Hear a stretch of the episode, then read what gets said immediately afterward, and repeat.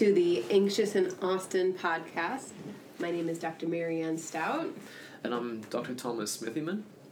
We are two psychologists here in Austin. This is the Anxious in Austin podcast. Um, we work at the Anxiety Treatment Center of Austin, where we do cognitive behavioral therapy um, to treat anxiety disorders and OCD. Yeah, and this is our podcast. We're going to do this somewhat regularly, and our goal is to uh, just talk about a whole bunch of anxiety related topics. Obviously, there'll be a lot of treatment involved because that's what we do for our job. We hope you like it. Today we are focusing on t- Dr. Smithyman's baby, My, my favorite, social anxiety, yep, social anxiety. which It's going to be fun. I like talking about this. I love that you love talking about this. Yeah. You have so much enthusiasm for it that I really used to hate working with social You- you hated it? Oh, Yeah? it is a strong word. It was not one of my favorite Gotcha. disorders to work Yeah. with. Um, and now I enjoy it a whole lot more. And Yeah? I think a lot of it's because of your strong enthusiasm. So I've shown you how cool it is to work on. Mm-hmm. I think it's um I'm not sure what I, I think because like I it can be you can work with people who have really pervasive social anxiety and it can really get into the you know, there's a personality disorder to go along with it in the extreme cases Totally, yeah. yeah which which is a avoidant you'll think personality of avoidant personality disorder. disorder. Yeah. Yeah, which Yeah. really can um, right get into very be very um, egocentric or kind of where people think like this is me. It's not Mm-hmm. that this thing is happening to me or this is a strange way I'm reacting. People can think that this is my personality. This is who I am. Totally, And yeah. um, it be, can be really difficult to make some shifts with. Is, Yeah. and I think it can take a long time, right? Yeah. uh, yeah. and having a new attitude and perspective and on my part i think has been helpful in treating it so tell listeners and Yeah. me why why do you love social anxiety so much what got you hooked oh, okay. Um, I mean, just my own experience. I think um, that's why I cared about it. So, um, not that I was ever particularly socially anxious, um, but um, I think I was pretty, pretty extroverted, and um, if you're extroverted and you have some social anxiety, then it's pretty painful because the extroverts you want to be out around a bunch of people, connecting with a lot of people, meeting new new folks, that kind of stuff. So you want that, and then the social anxiety is the fear, the defensive system kicking in, trying to protect you from danger. So you got this approach avoidance conflict, and there's a lot of like stress in that. i think a lot of people would be surprised to hear that you can be right an extrovert and socially anxious at yeah, the same time Yeah, yeah, yeah. Because people a lot of times kind of think of it as being the same. Yeah, so we we actually know that those are two different dimensions. So, you know, you can think of it as being like a like a horizontal axis of like, um, you know, introversion on one end, extroversion on, on the other end, and then a what do we call this one? Vertical? Vertical, vertical uh, axis, which is like high anxiety to low anxiety. So yeah, so you get these um, people who like don't really want to be around a lot of people, so they're introverted, prefer like like small, smaller groups, less less stimulation, less people, and they might be introverted and have some social anxiety, so some fear of like judgment or rejection, failure. Um, but it doesn't cause that many like, like that much of a problem. There'll be some, but like it's not like it's coming up all the time. But if you get the other side of things, extroverted, want to be around a lot of people, but the anxiety kicks in, then it's stopping you from doing what you really want, and mm-hmm. that's that can be painful. sure Yeah. yeah So that, I think I think that's my that was my experience. Not not debilitating social anxiety, but get in the way of me being as social as I wanted to be. Well, and since I'm privy to this, since I know you, like I loved your story of when you came to the U.S. and how like cultural norms, Oh, yeah. right, like could add to that. That, that that that is definitely that was definitely a big big chunk to me. So so coming from Australia um, to America, I expected probably like everybody else does. Oh, you know, same culture because we speak the same language, um, and instead it was not. It was not. It's a whole bunch of these subtle different social norms that I had to learn. Um, I also had to learn about male female interactions because I had not had any in my all boys nerd school. Um, so yeah, so I, I had initially a whole lot of trouble. People were generally different from, from where I'd come from, and so uh, my natural kind of extroversion came out, and I was like trying to talk to everyone and out with everyone, and I would get not the reaction I was hoping for.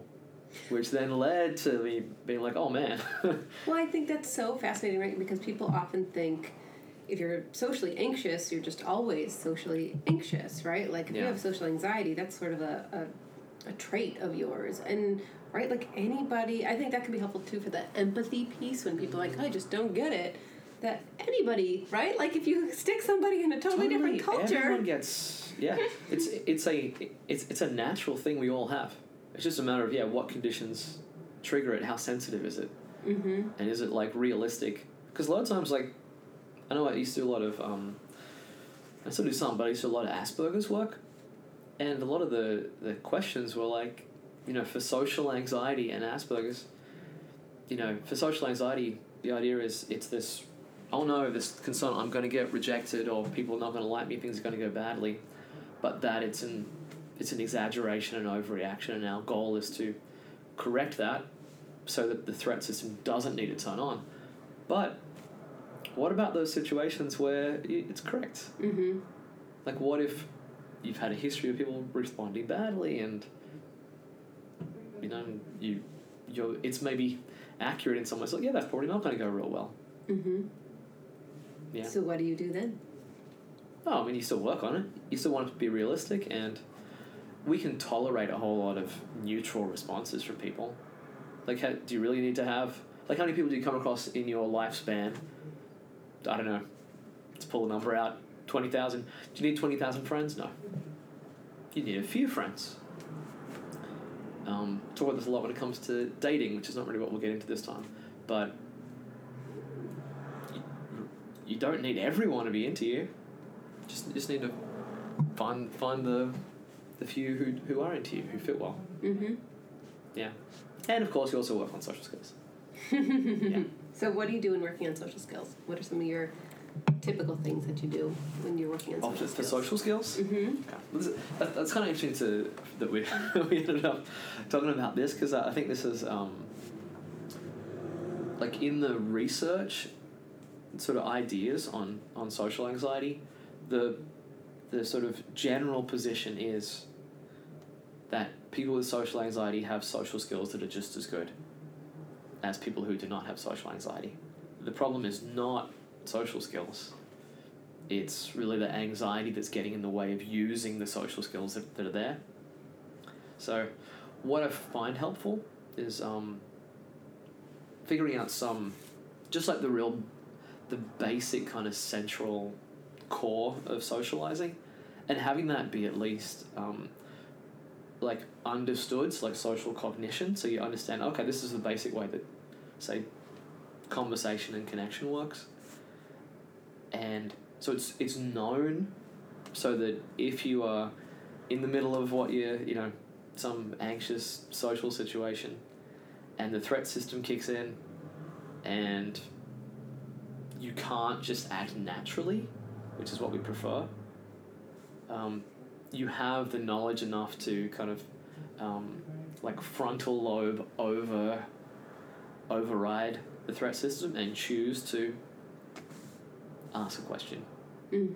you know That's why you review social skills. hmm Yeah, and, and and I think you know more specifics on the social skills. Um, in my mind, you keep it simple because the more complicated you make it, the harder it is to remember, the harder it is to think about when you're anxious, the more pressure you'll feel to try to do something really. No, we we want it just to be the simple, basic mechanics of connection, which are share some things about yourself, ask the other person to share some things about themselves, and then uh, listen to it. Right, that's that, that's that's the basics of Mm-hmm. connection. That's the, like the the reciprocating, uh, the sharing of information about each other, and caring, listening to it, not just ignoring what the person says. Mm-hmm. So I mean that's the basic. It's a basic engine, um, like self self disclosure. This is what I call it. So basically, self disclosure.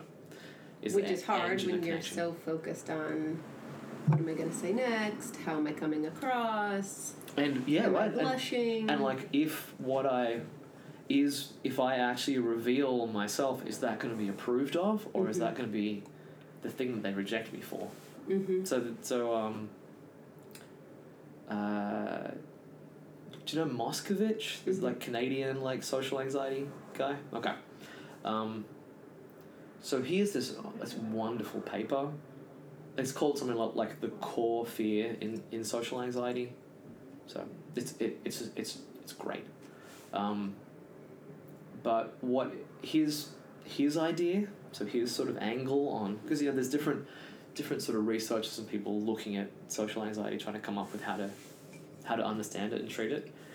And his way, which I love, is that social anxiety is basically you have a core fear about the self, and you believe that if that is revealed, it will result in rejection and humiliation.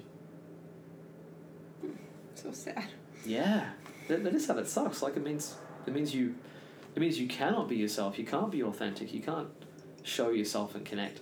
You're if that if you are acting as though that's true, there's some there's some aspect of me which is you know not good enough and rejectable. Then yeah, you got to do a whole lot of work to hide that, stop it from coming up. How try to meet the needs of connecting while also hiding this stuff. That is hard work. And of course, you're going to avoid people and do all this stuff. So, yeah, I mean that's um, yeah. He he sort of gets the idea that this self esteem is really linked into this because that's a Is that something It you work a lot self-esteem, with you know. clients? um. How, how do you mean? Like, do you come present or explain it from the angle of we're going to be working on self esteem, or we're going to try to understand what your core beliefs are about yourself? And you're No. shaking your head no. No, do you, they, I mean, I would no. I think um, wh- I think I have when I think about the idea of working on self esteem. Like we'll have to at some point talk to Dr. Labour who does like who at at our anxiety treatment center of Austin here. She does self esteem work. I'd love to have her on and tell us how she does how she does work on self esteem. Um, but my idea is treat the social anxiety and the self esteem is going to increase. mm-hmm. Like I, I, want, I want people to have self confidence. Um, because to me, self confidence just means you are acting in alignment with the self. So, like, thinking, uh, oh, like I think I'm good. I, I don't really focus as much on that, but I do focus on I want you to be authentic and real, even if there's the risk of people won't like it. Mm-hmm. Because, yeah, some people won't like it, but you don't need, you don't need that. Yeah. Do, do you do you do self esteem stuff as part of like treating social anxiety?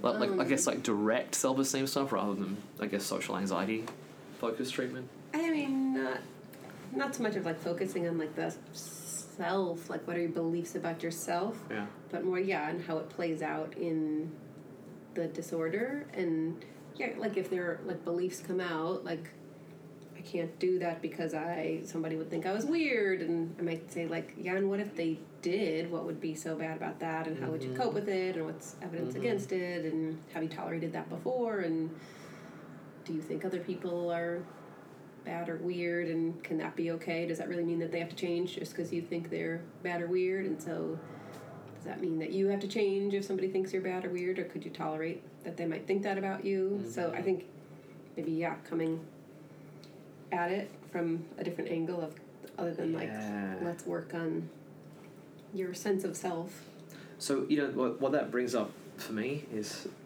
um, so for for any sort of ang- like any sort of anxiety disorder cognitively so thought stuff like um, cognitive therapy there's there's two um, two core things we're always going to work on even if we don't talk about it directly one is that, that bias belief in how likely something is to happen so overestimating the likelihood of negative events occurring um, and the second one is catastrophizing so if that does go wrong, um, it would be awful and I couldn't handle it. Um, so we're always working on those two. When it comes to social anxiety, I personally think the catastrophizing is more important. Than the likelihood? Yeah. And so I do, you know, like I really want, I would be really happy if people came away with this idea of oh sometimes things don't go great but look i can handle it mm-hmm. it doesn't it doesn't doesn't destroy me like i can go through that and, and you know i can screw up and fall over or spill something drop something say the wrong thing stutter all that and i can see what the response is and the response is probably not that much people are probably polite maybe they're having some private thoughts about it, but it's none of my business. But if you know that some like people can not be into you or you can do some sort of screw up and there's no real consequences and that is like I think the most freeing thing there is. Sure. I think it's like there's no real consequences. Yep. Also, if there are consequences, I can tolerate it. I yeah, totally. The, a lot of times people are like, but it came true, or I have yeah. experienced this before, and yeah, good. And yeah. then then what? What'd you do? How'd yeah. you cope with it? Right, and I, will ask this too. Something happens. I'm like, okay, so yeah, when that happens, when you go to talk to someone and they're like kind of rude to you, and tell me what happened. Well, I felt, you know, shame, self-loathing, pain, I thought about how nobody else must like it. All, all that stuff, which is, you know, just an aspect of, of the threat system kicking in, making you feel all those things. Yeah, sucks, painful. How long does it last? Not that long. How long before you, like, you know, basically it's like you tolerate some pain for a while without anything really bad happening. Mm-hmm. Yeah. Like a lot of people I know as well for consequences, if there are consequences, the worst consequences are I feel a negative emotion. Mm-hmm. Not anything in the real world, like not anything bad really actually happens most of the time. But so that's my thought. So um, you know, how did that? I'm curious about that. Yeah. Selfishly, from uh-huh. a medical standpoint. Uh huh. How do you talk to people about that when? Because yeah, that comes up all the time. I think in social anxiety of like I would feel sad, or I would feel rejected, or I would feel yeah negative emotions how do you talk to clients about that? Um, good. Good. You, it's good to do that. We want to habituate and learn to tolerate. We want to develop distress tolerance. It's good news. It doesn't happen enough.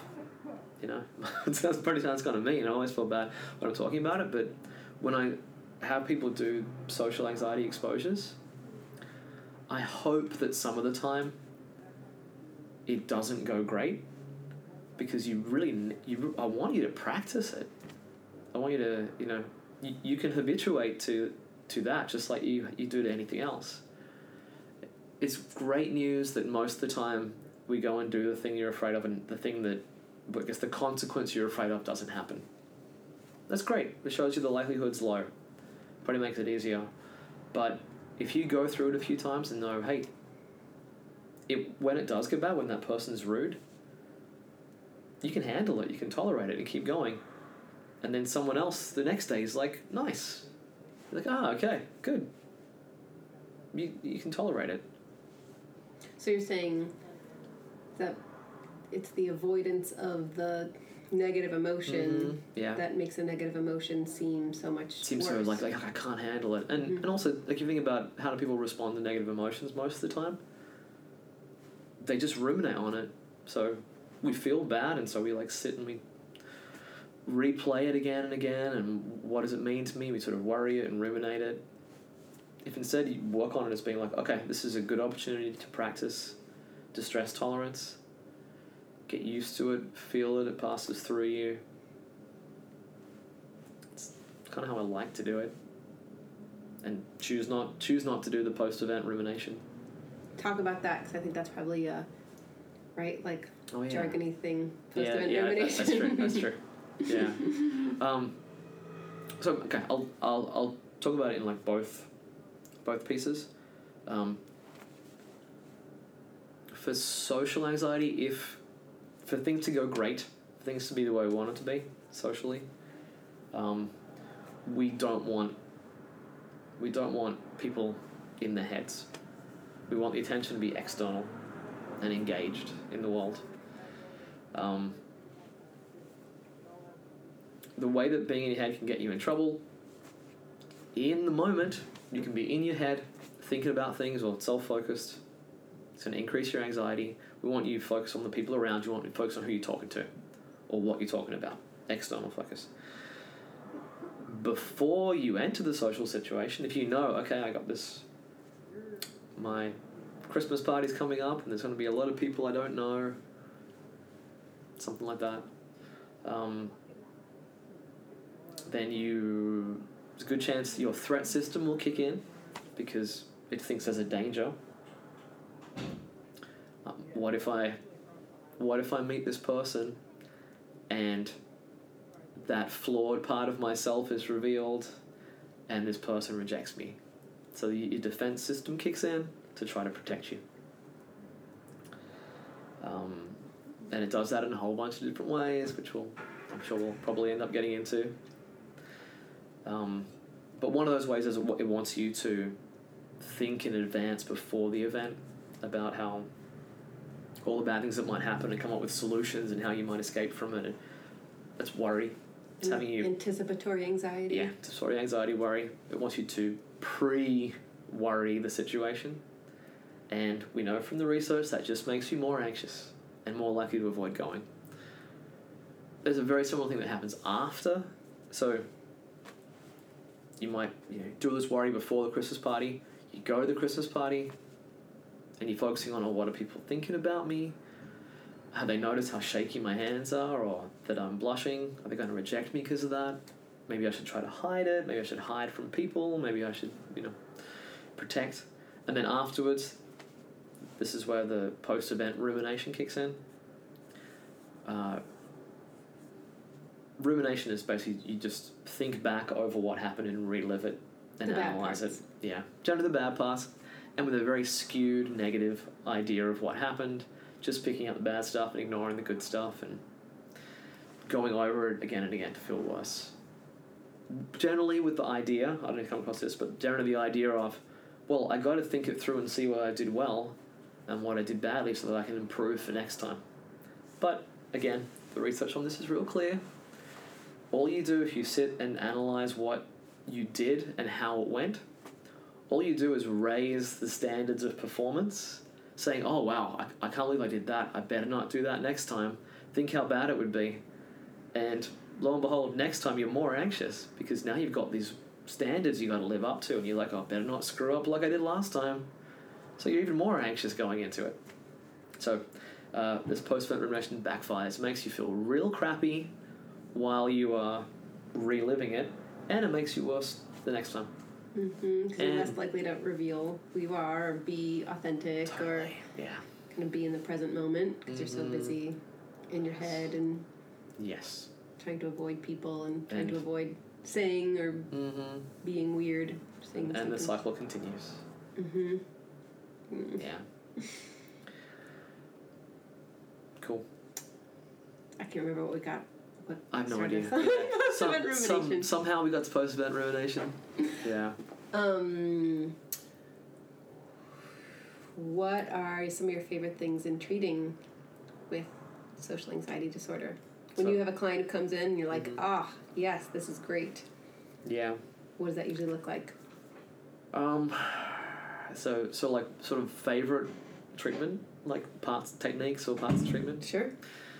I mean, oh, I, think it's gonna be the same stuff that you like, just because it's, I think it's awesome. Okay, so, um, bit of, bit of background because you got to understand the theoretical how, how we're thinking about it in order to understand the treatment process. So, if we're taking that Moscovitch idea of I think there is something flawed about me and if that is people see it they're going to reject humiliate me you know just that that the negative consequence will occur. Um, uh, if that's if that's the underlying thing that's going on then that is going to kick in your threat system which exists to a psychological system that exists to protect.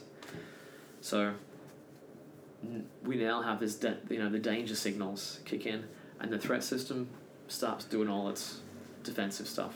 One of which is where the attention goes.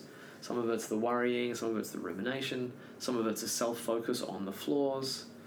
Um, and then a bunch of it is avoidance so staying away from the situations um, or safety behaviors which we keep talking about because it's really important.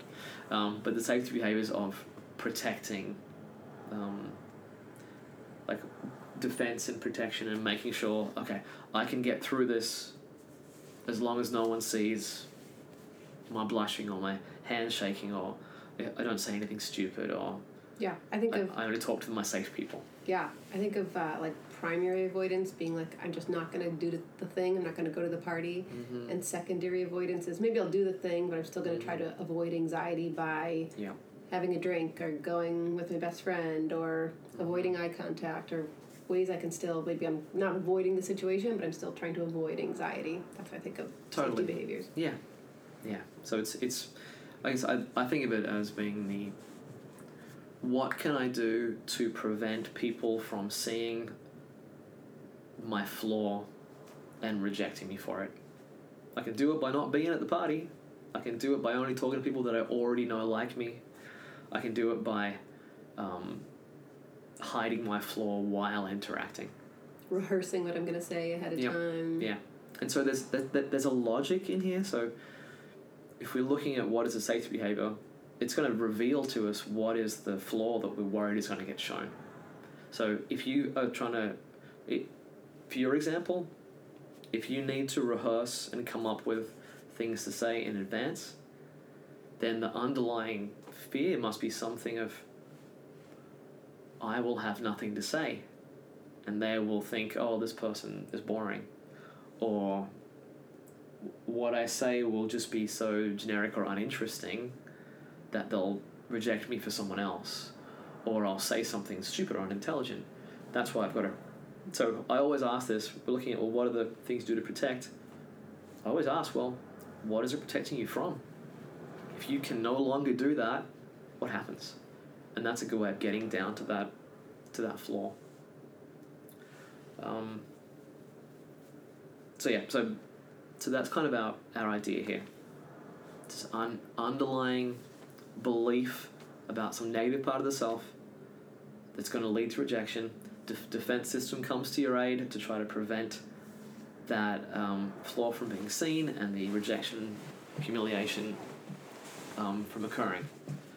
So in treatment, there's a whole bunch of different things we do. There's all these different components that we'll get to. But the funnest part is trying to break that that connection. It's basically to test out that core fear.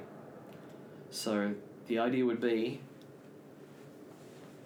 deliberately, so going into the social situations and deliberately choosing to either reveal the authentic self and seeing what happens, see, see what the rejection is, if it actually occurs, how people how they actually respond, how bad is it, or um, some, sometimes like deliberately, you know, exaggerating the the, the thing that you're afraid of. So, what would be some examples of times when you've done this, or Oh, clients um, who, you, who you've treated that have been some of your favorite cases or situations? So, so the the ways we like to do it, the, the fun part is actually leaving the office and going out into the public, into the public, going out into public where with the public, um, and testing all the stuff out. Um, so one of my favorites, just because it, it ends up being so much fun for everyone, is uh, uh, basically appearing stupid. so asking stupid questions and appearing like you don't know things that you really should know. Like what? Give some example. Ah, um, so like like uh, the, the favorite always being stand some like stand near a store, and ask for, ask people where, where the store is. Like standing in front of Starbucks and going, oh, do you guys know where Starbucks is? I've done this one Uh huh. here in Austin Yeah. In front of the UT Tower, which Mm-hmm. historically was like the tallest building in Austin. Yeah. Um, standing in front of the UT Tower asking people where the. UT Tower was. Most obvious. Yes, and asking clients to ask other people where the UT Tower was. And oh, I gotta tell you, people are so nice. People are nice, right? That's what you So find out. They're so they're so happy to help you, and they're Oh. polite. And you do something stupid, and they don't. Yes. They act as though it's not stupid. Yes, they're trying to like Yeah. save face. I would have people say like, you know, they've made the assumption that like you know where the tower is. You're just trying to find a specific entrance. like, Yeah. oh, I, you know. Which, which in, in the research, of course, that is, they help you save face. Mm-hmm. They're not trying to criticize or point or humiliate. They're actually like, oh, I'm gonna I'm gonna help you here. I care. I don't want you to feel bad. It would make me feel bad if you felt bad. Mm-hmm. So they're actually trying to be nice. Mm-hmm. It's it's pretty great. Yeah, there's like one of the other sort of core components in social anxiety treatment is I, I, I call it the myth of the um, hypervigilant, hypercritical Mm. public. This idea that everybody is super observant of you and looking for flaws to, to critique as, until basically believing people are that way until proven otherwise. And in social anxiety, that's just a common belief. Everyone is that way until you know they're not. But I'm gonna throw a wrench into this. Yeah. The internet Mm-hmm. and like um, social media and Yeah, social media's the worst. I know. internet's the worst. Let's just I ban. Let's just ban the whole thing. It's awful. I think that's like a hard caveat in this. Well, it's, it's a caveat because it's, but it's also not. Because it's not as human. yeah. It's it's not human. It's it's just words on a, on a screen. Mm-hmm. It's so distant from human interaction. Right. Which is part of like right like road rage and why people can be Exactly, ruder to yeah. people in cars because you're not interacting with somebody. You're not seeing them Totally, yeah. face. And if you were to do the same sort of maneuver, walking on the street, the person wouldn't want to attack you. Mm-hmm. They'd be like a quick human, like, oh, sorry, you know, things would move on. Mm-hmm. Yeah.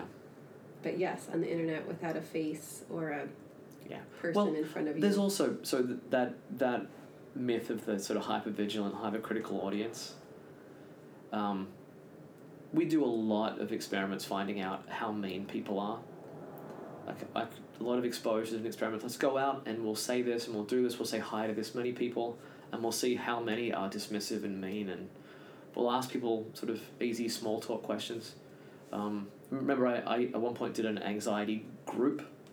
So this was a, a, a UT, and our very first, I think the first day maybe, but at least the first exposure was, we went to a building with an elevator, and we just rode up and down the elevator without leaving, and every single person that came in, we would say hi, and then we'd ask them how their day was going.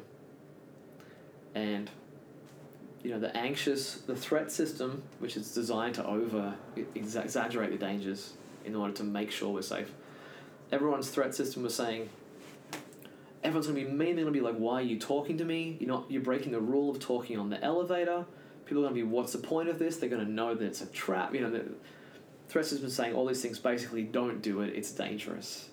It will lead to disgusted looks and all, all this kind of stuff. And yet, when we did it, people came back like kind of almost elated in the, in the way when exposure goes really well, where you face the fear and you won. Mm-hmm. Um, because nobody was mean. Like we, we, we amassed a lot of numbers in that every single person that came in got this for like a half hour or something, using multiple elevators. Everyone was nice. Some people were neutral. Some people were nice. Everyone was basically polite. Some were more eager to chat. Some were less eager to chat. Some had headphones on. We weren't pulling the headphones off and in- interrupting them. Um, but nobody was mean. I think my my current guess, I don't know your guess, but this is based upon sort of experience uh, I've had and testing of, you know, through our exposures. I think mean people. My my current guess is five percent. Five percent adult population are actually jerks who are mean and like criticizing and attacking people. Um, it's like one in one in twenty. Upside, ninety five percent of people are nice people. Basically, neutral to nice. And I think even within that, right, like probably not a ton of people are like hundred percent of the time mean, right? Like it could be like some people are having a bad day, some people Totally. are Totally. just not. Yeah, they're probably not jerks to the core. Yeah. Is what you're saying? Yeah, probably. Yes, it may be contextual that Yeah. they're like. Yeah, by that. I Yeah, catch them on catch them the wrong day, the wrong time. had some terrible thing happen to me or Yeah. what have you. Mm-hmm. So I'm not feeling super chatty right now. Yeah. Or, Yeah. So, internet.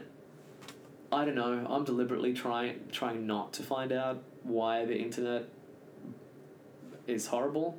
I prefer just to try to largely stay away from it, not ingest all that. You know, all, all, all that that sort of negativity. But maybe the five percent. That's why. That's maybe they they're really power. maybe they're really loud. you know. mm-hmm. M- m- maybe they're doing a lot of that stuff. Who knows? But in real life, interacting with real people, people don't respond to you being friendly for the most part by being mean. Mm-hmm. Very true. Yeah. So that's why we do stuff that is a little we get a little pushier because what happens when you when you're less friendly. So we can do experiments sometimes where we're like actually not jerks, but we're doing stuff that's not people pleasing Yeah. because not as socially appropriate always. Yeah, if the idea is like, well, I got to just make it all about other people's needs, or else um, they're gonna it's gonna be conflict and they're everyone's gonna hate me. But then we start doing stuff that's maybe not just a little more demanding. So I know that that uh, you do these ones too of like poor Starbucks. go, Poor Starbucks. go go to Starbucks and like. I always think of that as like a good entry level hmm place. I also like it because there's a lot of people there all the time. Yeah, there are a lot So people. if you want to do like a lot of times we do exposures where we're testing out the reaction of an audience, Mm-hmm. and Starbucks always has people. Mm-hmm. So um, I I had one exposure I was doing with somebody where the concern was like, oh, I don't want to annoy people by being being loud or distracting. Like I, I should really kind of be on my best behavior. So to test that, I asked him to, oh, bring bring a book you, you can like drop on the ground. Oh. Or like, like a lot of times I'll drop keys or do screw up in some kind of way, but or be ask a lot of questions or something that's being annoying. But for, for him, we're like, yeah, let's, let's bring a book, and then we'll drop the book, and it'll be loud, and people people will look up. The threat system says people will look up and be annoyed, like, oh, what's that guy doing?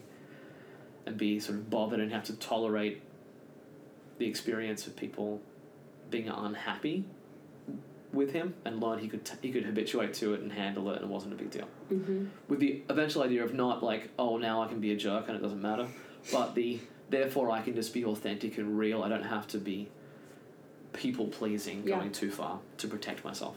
Sure. Well, I Um, think it's so much right yeah. the fear of what if I feel this way or what if I piss somebody off and Mhm. Then all this catastrophe will happen. Yeah. And so I need to make sure I am, you know, 180 from that and yeah. working so hard to either avoid people or be super nice to people that I can't let that happen. And, and and then I can't, and what that leads to is I can't speak up about any of my own needs. Mm-hmm. I have to tolerate bad behavior from other people. Sure. I can't be authentic and real. I can't. Have my own opinion. yeah, Mhm.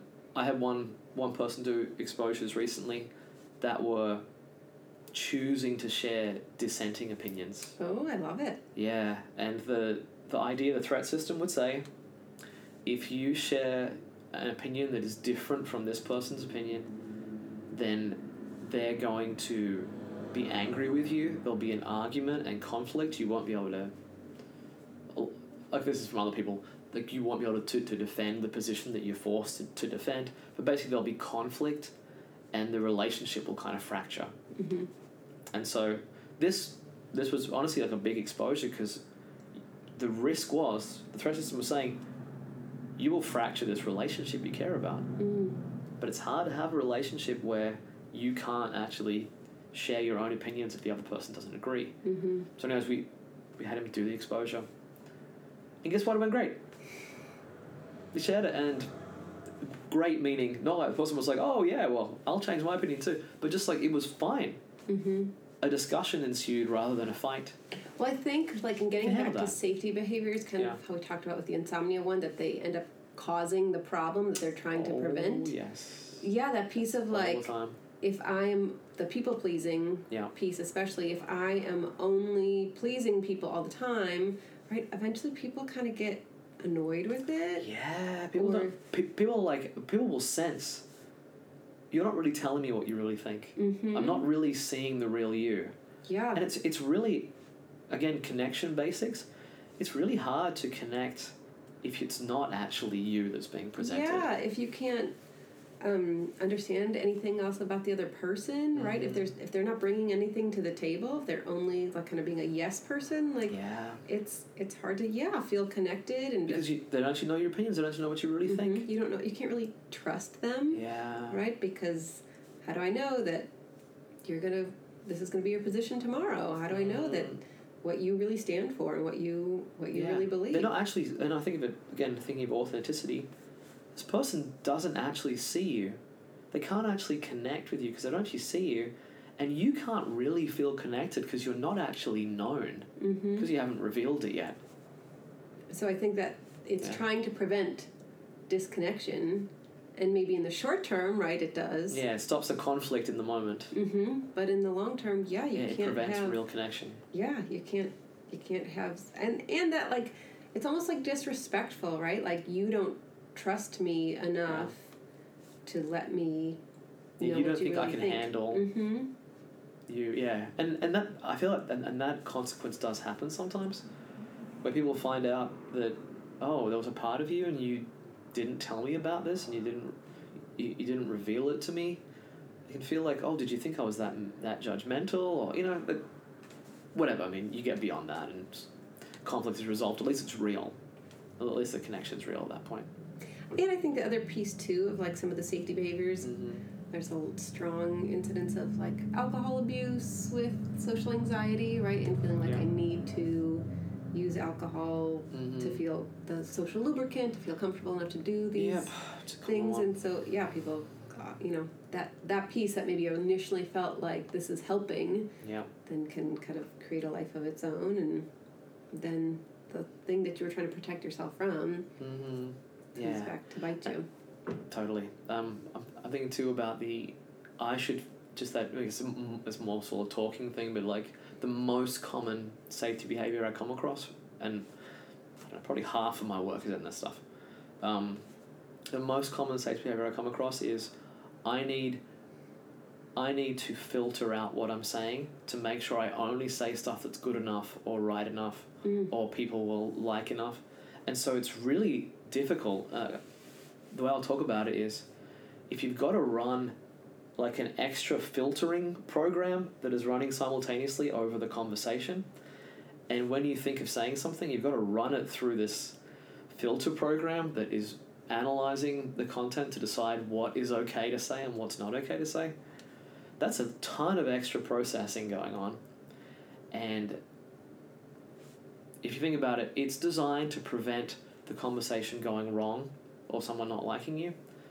But if you got all your if you got half of your attention up trying to process whether what you're going to say is right or not, what ends up happening is You're not talking. you talk a whole lot less, and what you say is a whole lot less uh, interesting and real. It's like kind of it's it's filtered, it's cleaned up Mm-hmm. too much. It's unnatural, and like the the way I will work on that one, because this I do as an experiment. A lot of I mean, really, a lot of treatment in social anxiety is experiments. That's why I like it so much. We test it out. Um, so how people do this experiment of let's videotape this since everyone's phone is a video recorder now. Um, let's videotape this, but let's we'll have one interaction for several minutes making small talk where you have to run the filter and make sure that everything you say comes out sounding right and you, you don't use any wrong words and it doesn't sound stupid and you say things that it's not offensive whatever it is all the performance standards. Um, and then we have another conversation afterwards where you just leave it.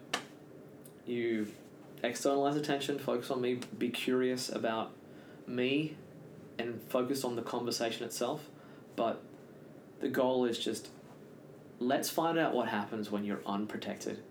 So you let's see them- the self that, that is that screws up so badly that sounds so let's find out what that self is like if we just let it go.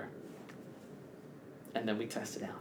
So how do you have them actually work on letting go of that filter? Of they put their attention on the conversation, or Yeah. they put their attention on yeah i, was, I basically say this: we will let your impression just take care of itself. You're not in charge of it. Because we're in a safe environment. We're just in the office there's no one seeing it it's a test let's see what it is like let's see how this how terribly socially inept this person you assume yourself to be is like if you just let go of all the armor and protection let's find out what happens And do you see a big difference in the amount of talking that happens? yeah, so this is what happens. So it'd be like people be engaged in the conversation.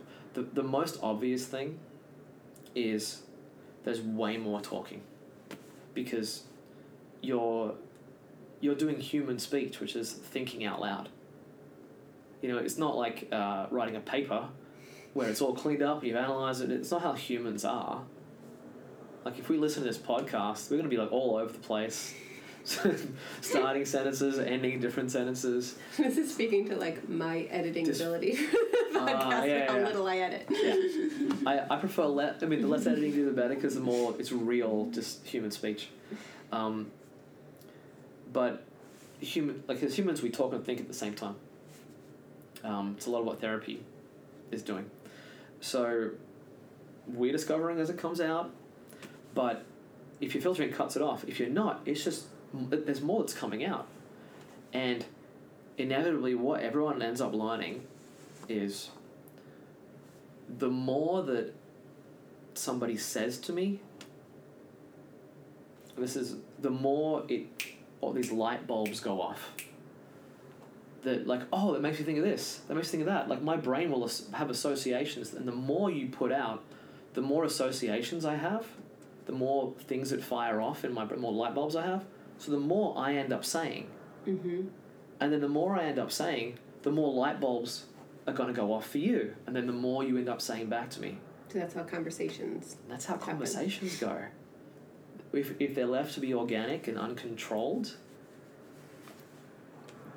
like a lot, like they'll, they'll go somewhere, they'll happen. Things will happen. I do a lot of experiments too with let's organically find out where a conversation goes because a lot of people, as a safety behavior, protection, defense, oh no, if I don't control it, nothing's going to happen. There'll be the conversation's going to end. There's going to be awkward Mm. silence. Like Guess the- what? let's test it out. You have no control over what happens here. No prep. You're not coming up with cool questions or whatever. No practice stories. We're just going to organically find out where it goes. Guess what? It goes somewhere unexpected, weird. Just because light bulbs will go off in my head and lead to light bulbs in your head, and now we're off in somewhere interesting. But because there were so many opportunities for direction, that there's a lot less quiet, Yeah, right? awkward silences and stilted Yeah. Conversation. because there's, there's just so much more to work with. And we watched the videotape of the uncontrolled person. An uncontrolled person, totally acceptable. Yes. Peop that there isn't, you know, this comes from the Clark and Wells model. There isn't this like super narrow little path of what is acceptable human social behavior. It's a wide range of things that we're allowed to be. You're allowed to be kind of quiet, and that's fine. Mm-hmm. You're allowed to be super talkative, and that's fine. Or say something that doesn't hundred percent make sense. Yeah, I do and that somebody's all gonna like try to save face for you, right? By Yeah. like trying to make it. Yeah, or you can say something that's blatantly wrong. Sometimes we'll do exposures where we'll have conversations and say something that is blatantly wrong, and watch what happens. like uh, you know, talk about uh, I, I, I can't even think of any examples. I know when I was doing it once, it was some sports thing where we were deliberately saying like somebody, like some sports team won the, the last Super Bowl or something, and it was totally wrong. You know, just says what the yeah goes on. If people either people don't say anything, or if they correct you, they do it in a, like Yeah, a, a nice definitely. way, and, and they don't just like go, oh my god, you're so stupid. Let's get out of here. So that's a really that's great lessons to learn. But you can't learn it if you don't try it. Yeah, and that's that's how this all works. Like we we're try, trying to widen that that it's Clark and Wells stuff, widening the acceptable behavior to where it includes you and your just you as a natural person is acceptable. What I love about this stuff, and especially like a CBT model when it's Mhm. applied to this, is because right, I feel like social anxiety a lot of times can be a childhood Oh Thing. yeah, And yeah, yeah, so- totally. to see that just because this is something I've been struggling with so for so long, or something that I've really practiced a lot, hmm um, that doesn't have to stay that way forever, right? Like it's not something that I'm doomed to having yeah, poor social you just you just actually never treated it. mm-hmm. You know the um they they've done these studies. I'm sure I mentioned this to you before, but they've done these studies where they look at the different anxiety disorders, and how long people have them for before they decide to get treatment. And social anxiety, I think on average it's 17 years. So you've suffered for- from social anxiety for 17 years, and it sucks. Mm-hmm. And only then, uh, and even- even then, only a small percentage of people actually get it treated. And it's so treatable. And when it is, because of the stuff you're talking about, how pervasive it is, how deep it is, when you do treat it and you get the gains, that they're enormous. They're like like broad, life changing. It's awesome. That's exciting. Yeah, right? Um, I think I'm running out of questions. I think it's hard too sometimes because. I mean, we. I think we're time? time wise, we're like, uh, yeah. Well, then should we talk about like wrap up? Oh, and talk about if people have questions for us Okay, or yeah, yeah, cool. Yeah, so, so the let's podcast. Let, let's do a little thing because I, I know I kind of wanted us to do this like at the end, um, like our little like what were the most Wrap important up. points that, that each of us kind of kind of had from it. So so for, for you as the question asker, Oh what God, what that was important. Um, I think basically like take What home message ta- takeaways? Yeah, as I'm yawning. Excuse me. Um, this is boring. This is my main takeaway. is um, right like that just because you have certain social beliefs doesn't mean they're necessarily true and a lot of times why they seem like they're true is because you don't test it out.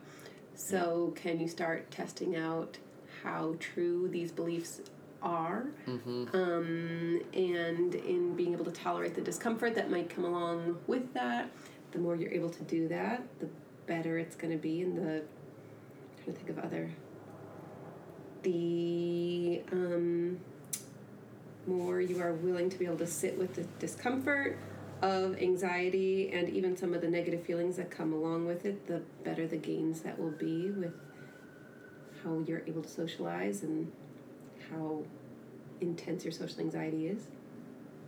Sorry, hmm. sort of rambling, but Yeah. Wrap it up? Did, did, did you want to do a more polished practice version, or or, or do you want to just go with that one? Um, I'm good with it. Uh, Maybe in the service of uh, the fact we're talking about social anxiety, Yeah. just, just go with the rambling version. That's a really. I feel, like most of my sessions are me rambling Oh God, yeah. about, about half the time, Same here. waiting to see. So you know, Did this make sense? does this get in there? Yeah. What about from? Let me try it from this angle. Yeah. um, so I think my my takeaway, because I'm not even sure, sure I got at this exactly, um, but my way of thinking about social anxiety is it is the defense system kicking in to try to protect you from this threat of revealing yourself and getting rejected. And the problem is that what the threat system does, the thing we mainly talked about is the threat system prevents you from finding out whether or not the risk is really there. And a lot of time the risk is not there, but even if it is, you can learn to tolerate it and find the people that are, are good fits. Um, That was a lot more polished than mine. Oh, I'm still going though. Yeah. I'm gonna I'm gonna ramble my way through the next piece of this. So, um, but a big problem we didn't re- even really talk about this, but each individual component of the defense system. So each thing you do to protect yourself prevents connection, and a lot of times it it actually causes the problems. You being authentic and anxious is going to go so much better than you being protected and safe and coming across the way you want to come across. The protection causes the problem. So, my takeaway is yeah, be anxious, that's fine. Just be warm and connect as as an authentic person and you'll inevitably end up discovering things kind of go okay. That that that's that's my takeaway. I feel like I could talk about this for about another five years. So that's my ta- that's my for now takeaway. Yeah. Remember our next one or down the line, Mm-hmm. since you like dating anxiety so much as an offshoot of social anxiety, Yes, I will do. be a future. We'll we'll, we'll do a, we'll do a dating anxiety one at some point. We'll, we'll give it a rest. We'll, we'll Yeah. do, some other stuff in, in between. Um, if people have questions, not treatment questions for us, because Yeah, not not how you know treat my anxiety for me. yes, We, we can't do that. But if you have a question about about the podcast or topics that you'd like to hear us talk more about in the future, yeah some, some some ideas you're curious about, yes, please feel free to email us at thomas at anxietyaustin.com or marianne m-a-r-i-a-n-n-e at anxietyaustin.com Yeah. um, we will s- send them to us. Not with your own clinical stuff, but because we can't treat you. But send us the stuff you want us to kind of talk about, and we will give it a read. And you know, always looking for ideas of, yeah of stuff to talk about. Thanks again Yeah. and um, keep listening Yeah, cheers.